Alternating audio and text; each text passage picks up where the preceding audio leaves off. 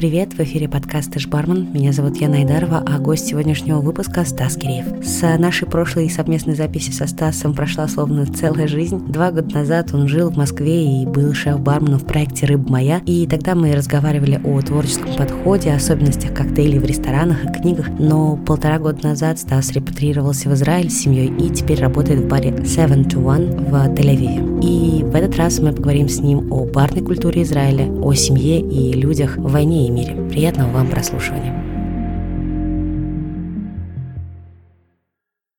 Нынешнее место работы называется... Seven to One. Семь две точки, единичка. Я в Белбой был первые 9 месяцев нахождения в стране, и мы с Егором, который открыл 7 к 1, мы, по сути, уже начали общаться с момента нахождения в стране, и мы уже стали говорить о том, что он открывает бар. Это будет что-то более, скажем так, современное, потому что Белбой открылся 10 лет назад, и он, по сути, на той точке, на которой был, он так и застрял.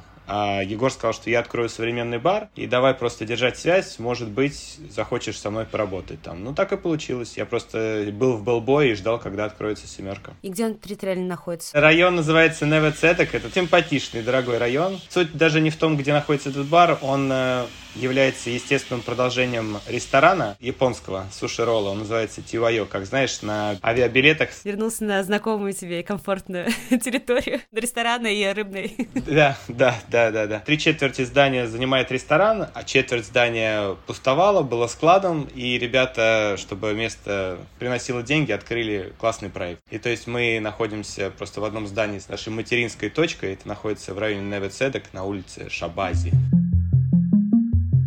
каких странах ты был до переезда? Как турист или как, как кто? Да, в качестве туриста. То есть самая продолжительная такая поездка в другую страну твоя. В каких странах ты до был уже? До миграции традиционным была следующая линия поведения. Мы брали отпуск на целый январь с женой и детьми, и просто на целый январь мы уезжали в Таиланд. И делали мы так три или четыре раза до момента, пока мы там не попали в аварию. После этого мы сказали, все, в Таиланд мы больше не хотим ездить. Хорошо, что остались живых. А где это произошло? Произошло в Таиланде? Мы постоянно ездили на Панган. Достаточно популярное, кстати, туристическое направление именно в Тае. Типа не Бангкок даже, а... Да, да, да. Ну, это такой маленький мир, свой остров, понятным правилам он живет. И было, было супер комфортно. Ну, то есть самое продолжительное каждый год вот на месяц туда. А так количество стран впечатляющее. Спасибо большое алкогольным компаниям, которые ранее в нас вкладывались, да, то есть это и всякие европейские страны, и в Японию даже свозили, и в Америку. Но это же все по пару дней. Мне очень нравилось, как мне рассказывали, как Виталий Баганцев это делал. То есть он брал, ехал, например, в какую-то страну, и, по сути, он там жил, выстраивал какие-то рутинные процессы, какие-то бытовые, ежедневные. И вот с помощью подобного ты можешь страну это как-то прочувствовать, да, потому что если ты приезжаешь как турист, ты смотришь на достопримечательности, пару мест, пару баров, ты не можешь понять до конца, что это за место. Если же ты едешь в страну там на месяц или хотя бы пару недель, и вот такой рутиной себя окружаешь. Да, скорее всего, ты сможешь хотя бы чуть-чуть понять, куда ты попал. Был ли ты до переезда в, в Израиле? Да, мы ездили в такой город, он находится на юге страны, называется Элат. То есть это как местный курорт, но э, опыт был такой, потому что понятно, что страна дорогая, а курорт в рамках страны он еще дороже, и когда ты понимаешь, что цена не соответствует качеству, то есть у тебя куча вопросов. Это, наверное, самый худший вариант для того, чтобы познакомиться с страной, это поехать в этот город. Мы выбрали именно его. Но опыт был не очень хороший с Силатом. То есть просто мы поняли, что это настолько... Почему мы в целом остановились на, на стране Израиля? Ну, скажем так, вариантов-то было не так, чтобы и много, да, потому что все-таки Израиль делает очень многое для репатриантов, да, для того, чтобы люди, у кого есть на то основание, люди с корнями приезжали, оставались здесь, то есть тебе дают э, и корзину первые полгода в виде хорошего количества денег, да, на который ты можешь спокойно не в Тель-Авиве снять квартиру, покупать продукты и спокойно учить язык, чтобы через полгода ты был уже плюс плюс-минус готов к тому, чтобы ну, выходить на работу, да.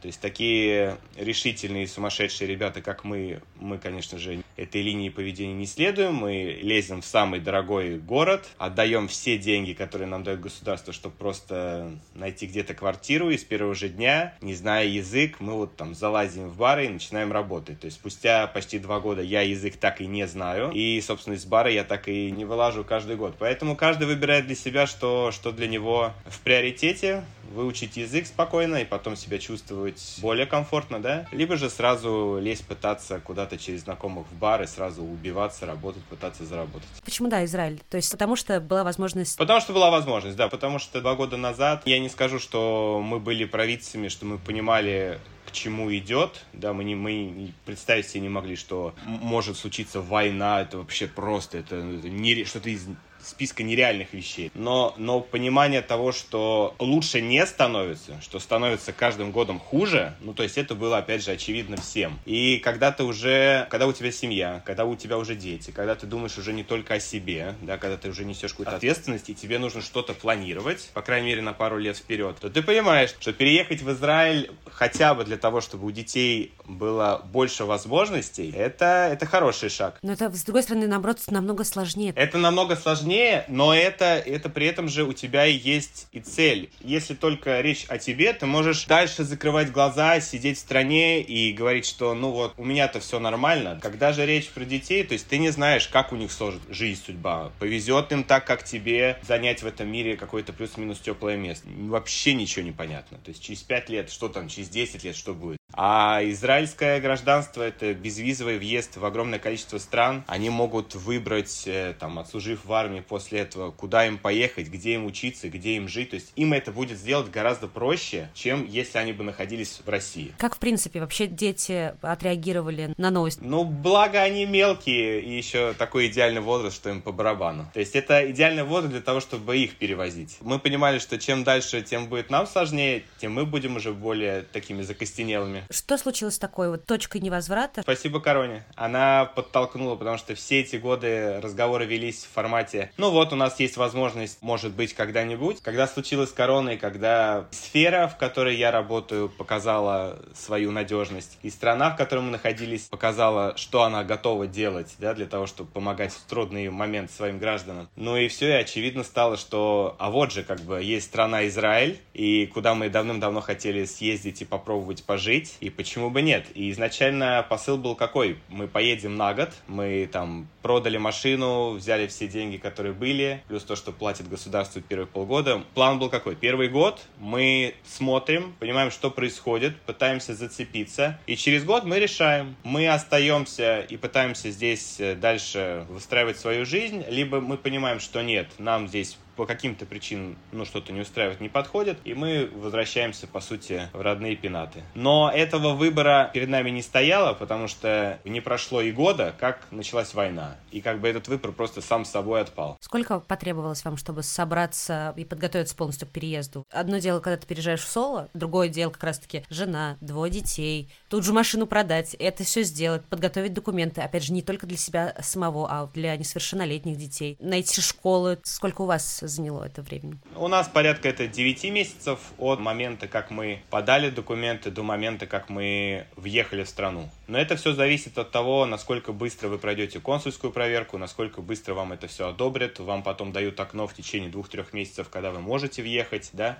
То есть вы можете ждать эти три месяца и, по сути, делать какую-то подготовительную работу. Вы можете хоть в тот же день сказать, все, мы готовы, давайте нам билеты. Ну, пускай, скажем, мы там от полугода до года, просто учитывая то время, два года назад, когда была стабильно ровный поток из наших стран в Израиль, ну, то есть огромное количество ребят с корнями сейчас живет на территории Украины, Беларуси, России и так далее. Каждый год, условно, там 10-20 тысяч приезжает из наших стран, да, в страну. Сейчас же, понятно, из-за войны цифра выше, по-моему, 60 тысяч. То есть все, у кого была только возможность, сейчас этой возможностью пользуются. Поэтому на консульство, на все эти службы сейчас... Огромная нагрузка. Ну, высокое давление, и сейчас очередь, и срок ожидания, он увеличился. Поэтому сейчас надо смотреть, сейчас эти цифры, они, скорее всего, в разы больше. Это может быть и год занятий, может быть больше. Как э, быстро семья влилась вообще в новый мир уклад? Поменялся ли ваш совместный быт? Появились ли новые друзья у детей, например, да, или знакомые? И мы здесь возвращаемся как раз к вопросу, а где жить? Потому что это очень интересно. Мы первые полгода жили в районе, который находится, ну, по сути, на отшибе города. Да, это такой очень спокойный, отчасти религиозный район, где нету какой-то тусовой жизни, светской жизни. Ну, такой спальный район.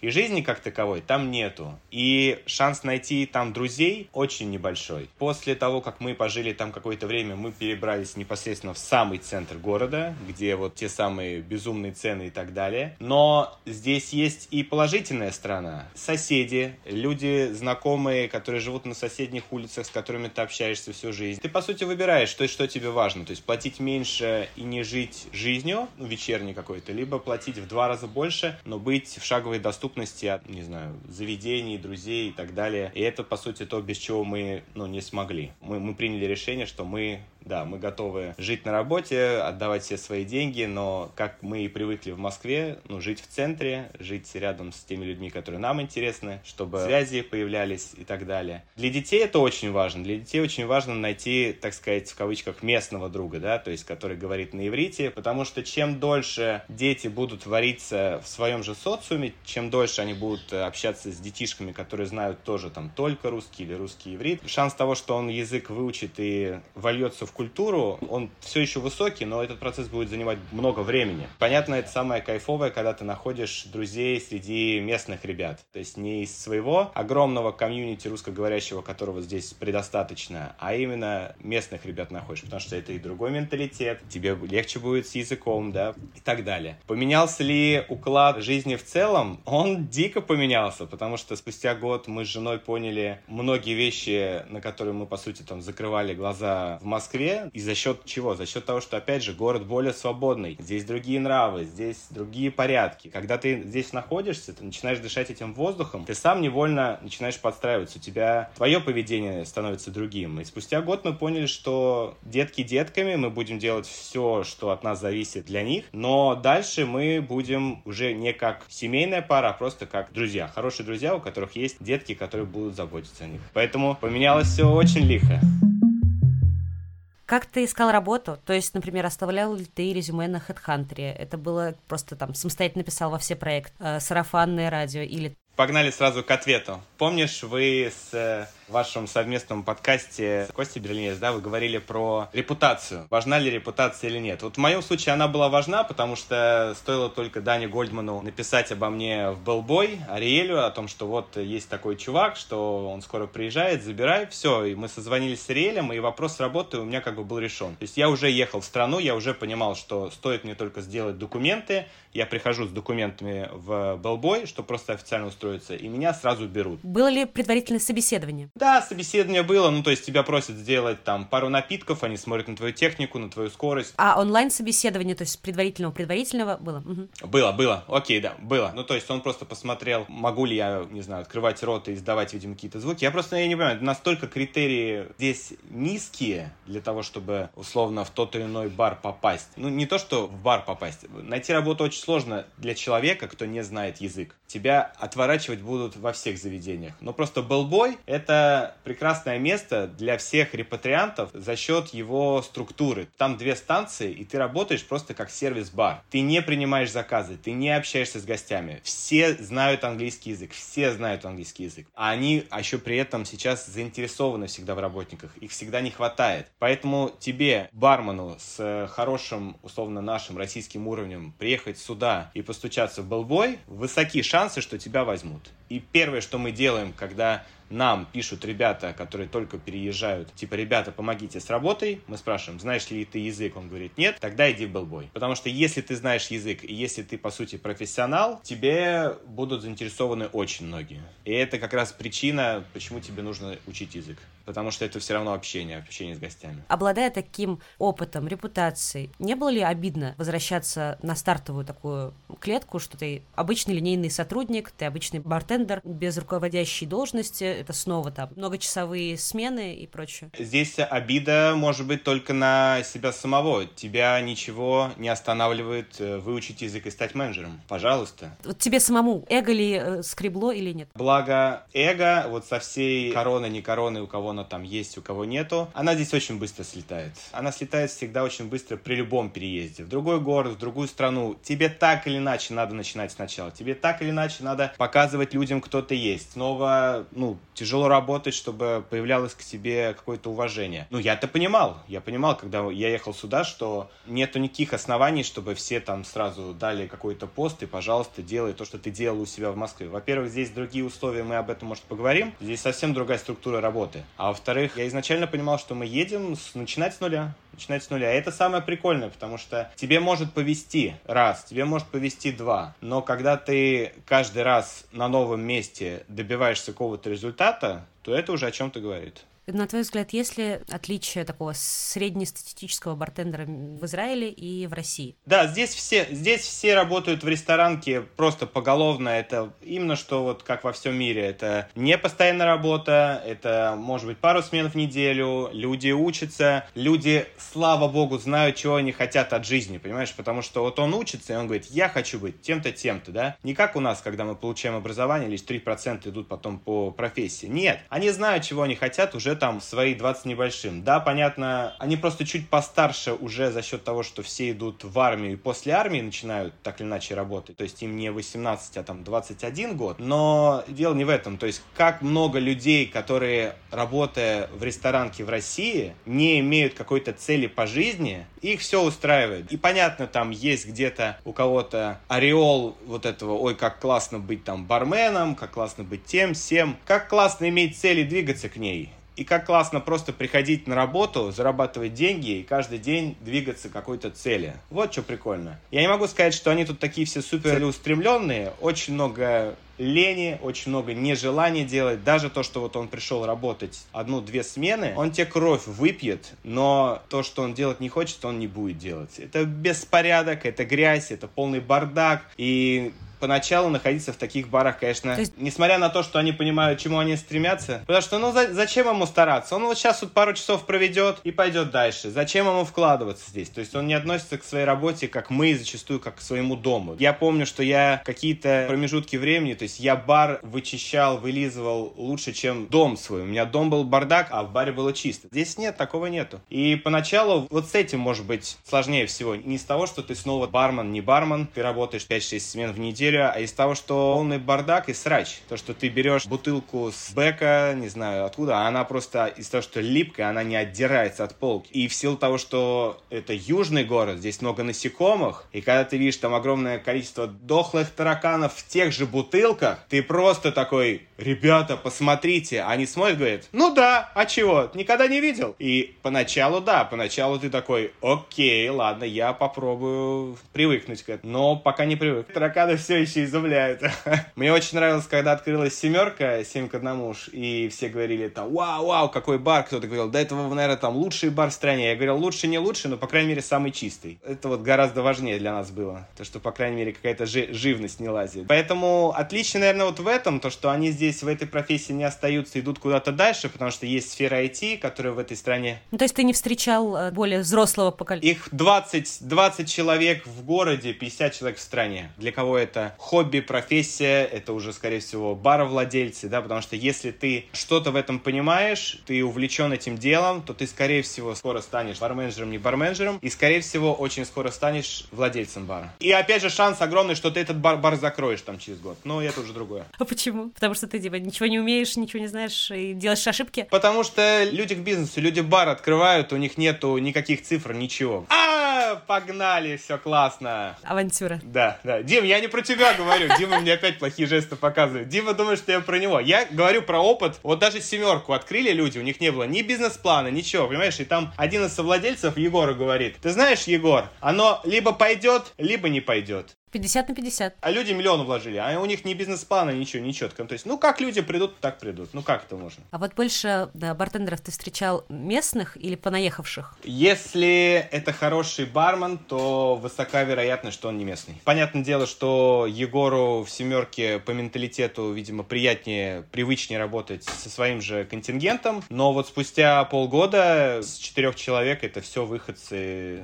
с Украины и России. У нас был местный парень, который вот вот спустя 9 месяцев все-таки не выдержал, заныл и сказал, что нет, это не мое. И до этого были разные ребята из Канады и еще откуда-то. Нет, это все, это все не то. То есть здесь не умеют просто вот, пустить голову и на 7 часов уйти просто в работу. Не умеют. Это очень много драмы, очень много это то, это не все, это не то, это не все сказал. Прям вот, ну, Save your drama to your mama. Здесь вот как раз менеджерская работа, она заключается в большей степени в том, что ты как с детским садом с людьми обращаешься, а ему может быть там, не знаю, 30 лет. А он все еще, все еще ребенок, все еще с родителями живет.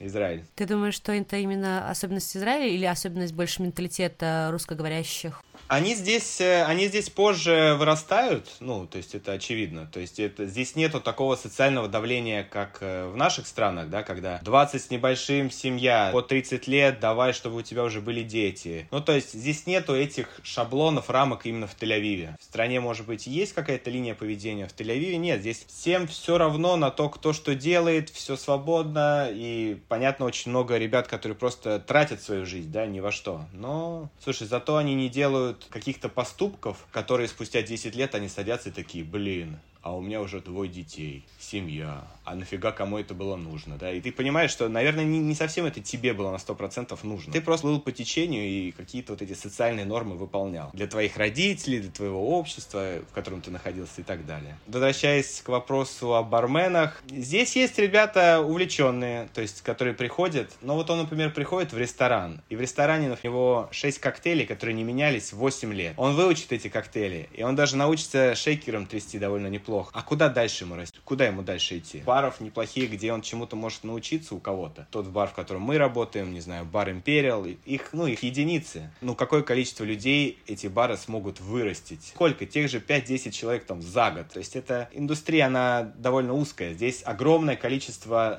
баров, заведений с, по сути, барменами. Они танцевального, клубного формата. То есть огромное количество здесь вот вдоль, не знаю, там Ротшильда и так далее. Там их назвать 20 штук можно. Ну, это, говорю, это такие бармены клубного формата, ты прекрасно понимаешь, да, то есть это не коктейли. Типа, которые были, условно, там, 10 лет назад в России. Даже не 10, наверное, даже побольше, 20.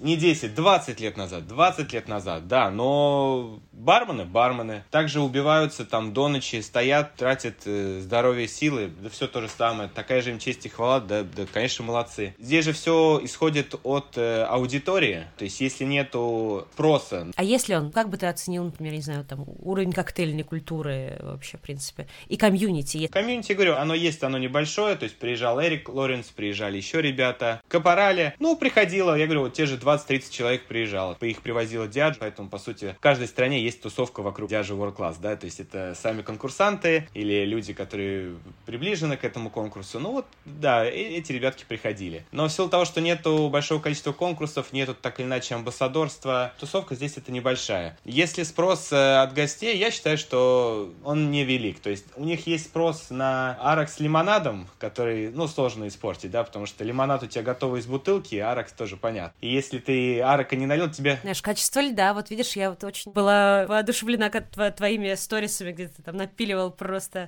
кучу льда. Ну, это первый раз, где я вообще с глыбами работал, да, стоило для этого в Израиль приехать. То есть, если арок с лимонадом ты не так сделаешь, тебе просто скажут, что добавь арака. То есть, ну, окей, он попросит у тебя маргариту, ты ее сделаешь безобразно, но сил того, что человек другой не пробовал, он как бы скажет, ну класс, все, Маргарита, все здорово. Знаешь как, наверное, это не очень правильно мне говорить о том, в каком состоянии здесь находится эта индустрия, потому что я же сужу по тому опыту, который у меня был, и по тем вкусам, которые я, по сути, там, не знаю, себе наработал. Понятно, что для меня это, там, условная Маргарита, она будет супер сладкая, она будет не натуральная, потому что, я говорю, это, опять же, сок из пакета лимонный, и она будет грубая, несбалансированная. Но если люди пьют это годами, и для них это норма, то кто я такой, чтобы... Ну, слушай, много, много что происходит годами, что считается, не считается нормой. Они мне скажут, ну, сделай свою. Я им сделаю свою, они скажут, да не, ну, come on, ну, это ж пить невозможно. Добавь сиропчика. Ну, она очень сухая, она очень крепкая. А для меня это норма, да? И поэтому, ну, фиг знает. То есть, я говорю, это просто вот ошибка, которую я выучил еще этот урок когда я приехал в Сочи, ну и многие москвичи там из Санкт-Петербурга, из других крупных городов, когда они приезжают в Сочи и смотрят, что там происходит, они говорят, о, мы сейчас мы сейчас тут такой бар откроем, мы сейчас тут такие коктейли. А потом они это все открывают, делают и понимают, что это нафиг никому не нужно, да? И, и вот здесь речь-то про то же самое. Ну, мы видели другую картинку, ну окей.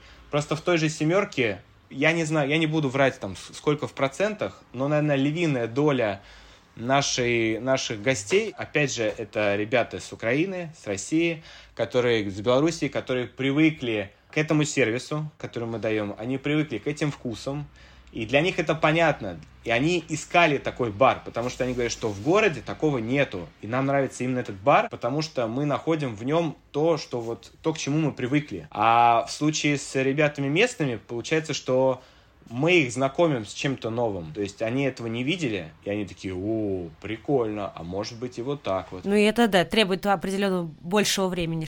Супер, если будет открываться больше баров. Даня Гольдман открыл неделю назад через Сирию, да? Офигенно. Мы это проходили сколько раз, да, во всех, во всех наших городах. Чем больше бара, чем больше комьюнити, тем более осведомленный гость, тем больше у него начинают появляться какие-то запросы, с которыми он к тебе приходит, ты сам растешь.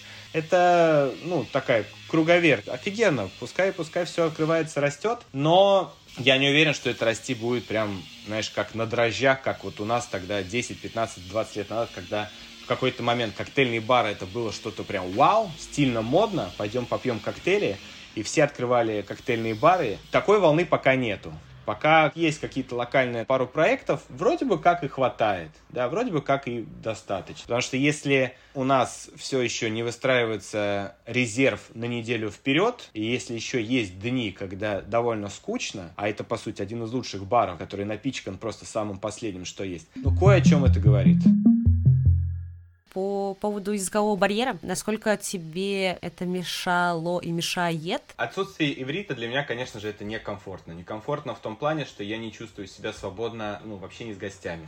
Люди приходят отдыхать, люди приходят хорошо проводить время. И когда они после первой фразы, сказанной на своем родном языке, в своей родной стране, слышат, что, блин, чуваки, а давайте поговорим на английском, да, для них это не проблема, они английский знают все, говорю, поголовно. Но это уже как бы не то, да, то есть уже там братиком тебя после этого не назовут. Для них это ничего, но я сам лично парюсь, да, я начал еще учить иврит в Москве, так очень аккуратно, зумы и все дела. То есть э, здесь есть история с Ульпаном, когда ты приезжаешь, и ты просто на 5 дней в неделю уходишь там на 6 и больше часов, и ты, по сути, ничем кроме как изучения языка, не занимаешься. Но в силу того, что у меня просто не было этой возможности, я ею не воспользовался. Я планирую добить его, чтобы, опять же, не чувствовать дискомфорт. Ты справляешься с английским или все-таки там, условно, постоянно в руке есть Google переводчик? Английского вполне хватает. Ты знаешь, так или иначе, спустя там почти два года какие-то базовые фразы. И, естественно, когда у тебя просят, не знаю, салфетку, вилку или там тот же самый коктейль еще раз, ты не будешь говорить о том, что ты не понял. Ты понял. Ты пошел и сделал это, и человек даже не заметил. Но когда идет э, речь про какие-то задушевные разговоры, а с барменом именно они и происходят, блин, ну, было бы неплохо знать язык, да, страны, которая тебя приютила. Да, на английском так говорят все, и если у вас э, хотя бы какой-то средний уровень,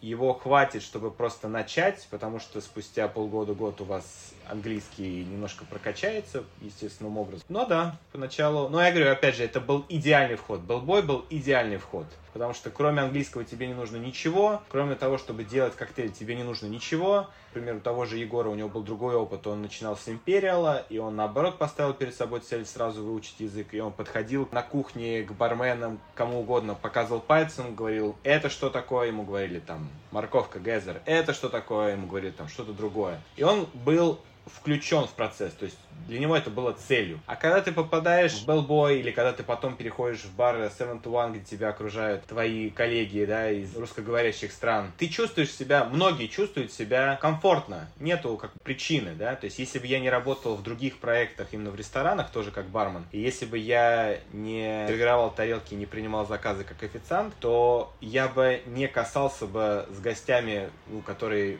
условно не хотят говорить на там английском, да, которые говорят, типа, ты что, на иврите не говоришь? Ну-ка давай со мной на иврите. И тогда бы не было бы вообще какой-то причины. Я бы спокойно, знаешь, как и многие, мог бы жить, здесь есть такой город Батьям, да, где селятся все выходцы из э, постсоветской территории, где и магазины на русском там все. Это, ну, это да, это просто вырванное что-то из, э, из времени, контекста времени, из 90-х. Брайтон-Бич. Всегда есть выход, да, то есть ты можешь поступать так или поступать так. Правильного нету. Правильного нету. Ну, это понятно, то да. есть, да. Но варианты есть. Тебя никто не заставит. Как ты думаешь, помогло ли тебе это, то, что ты находишься, в общем, рядом с коллегами, которые родную речь ты, в общем, слышишь в том числе, могло ли тебе это справиться с какой-то вот этой тоской? Вообще была ли или есть ли? То есть вот это желание вернуться? Два года назад я, я даже, знаешь, как сделал? Я хотел сделать максимально все, чтобы остаться здесь. Я почистил свой Инстаграм, почистил свой Фейсбук, отписался от большого количества людей, а по сути все, все, на кого я был подписан, они были связаны там с Москвой, Питером, Россией, чтобы просто не видеть этого каждый день, чтобы было меньше желания вернуться, чтобы с первых дней был фокус именно на том месте, где я нахожусь, чтобы найти, наоборот, какой-то местный комьюнити, подписаться на них, смотреть, что здесь происходит.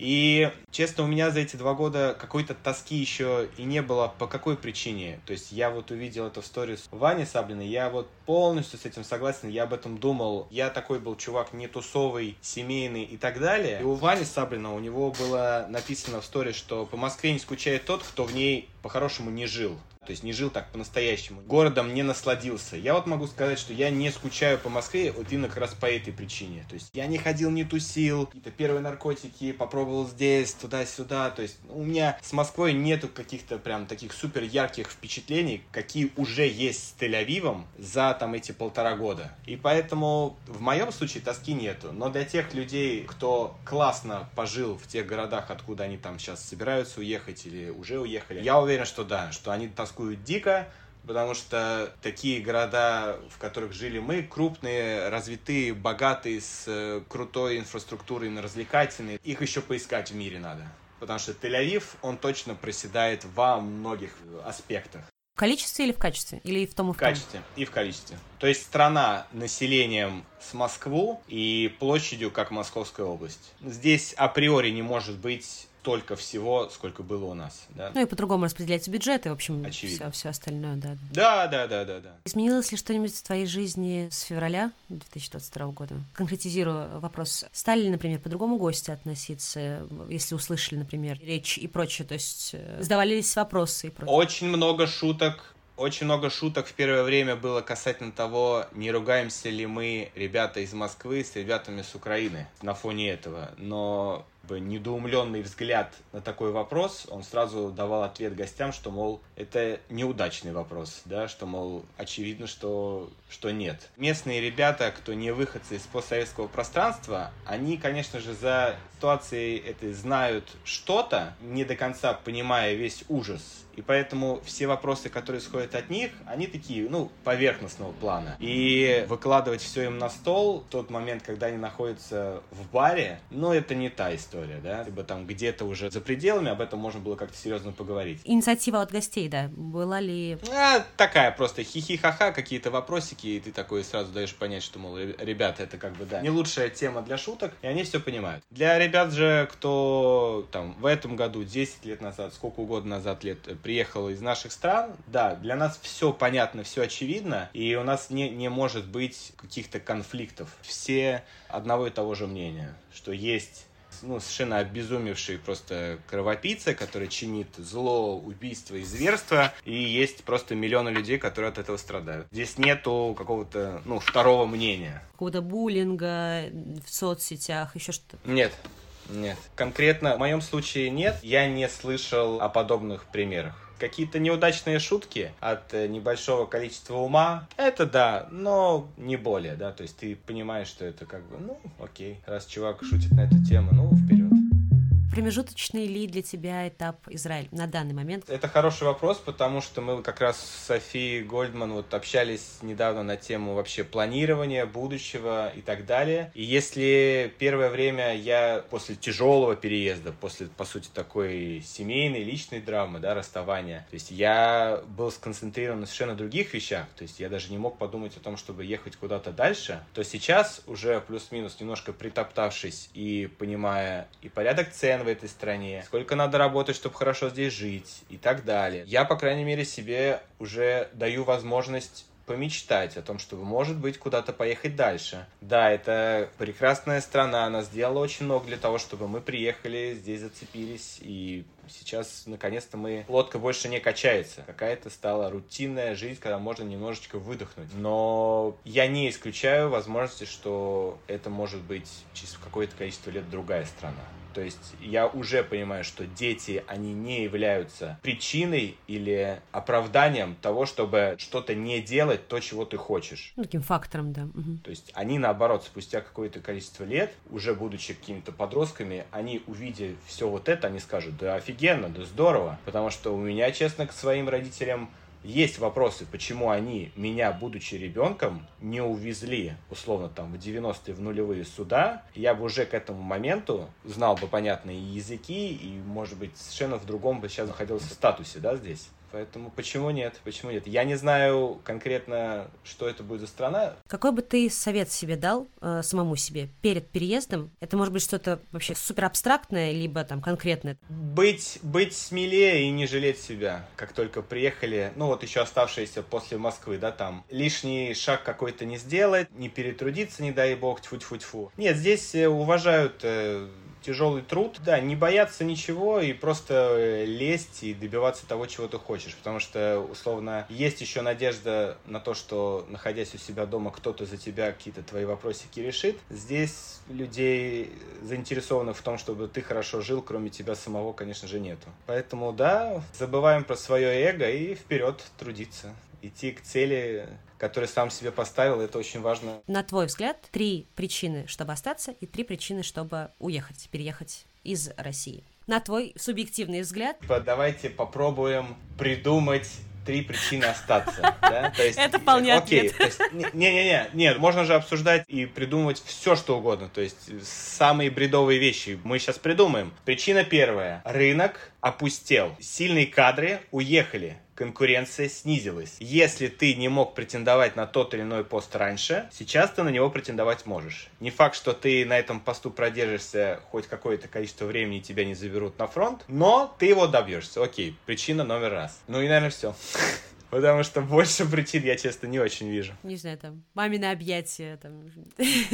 Мамины объятия. Да, ну окей. Ну, то есть, мамины объятия ты можешь получать и не рискуя собой. То есть, тебе, скорее всего, не нужно это каждый день. Ну, то есть, ты связь с родственниками не утратишь от этого. Наверное, только это. Я это так или иначе увидел, и я просто такой, блин, интересно, а вот смог бы ты быть занять этот пост, если бы там, не знаю, 150 э, хороших барменджеров не уехало из страны. Окей, окей. Первые три причины, почему стоит уехать. Слушай, даже если не брать во внимание весь тот ужас, который творится, уехать и попробовать, это стоит в принципе. Это новый классный опыт, и все, что из этого вытекает, что может быть еще. Да все из этого вытекает. Это и, и, и больше возможностей, и, блин, просто другая жизнь. Ты просто себя ставишь совершенно иные условия, даже если учесть то, что треть страны — это выходцы из постсоветского территории, все равно ты ставишь себя в другие условия, и ты себя чувствуешь, ты себя раскрываешь, ты себя узнаешь совершенно иначе, да, потому что я вот спустя эти два года могу подумать и записать на бумажке, почему я был таким-то или таким-то, находясь в Москве, да, то есть что конкретно давало или не давало мне делать нахождение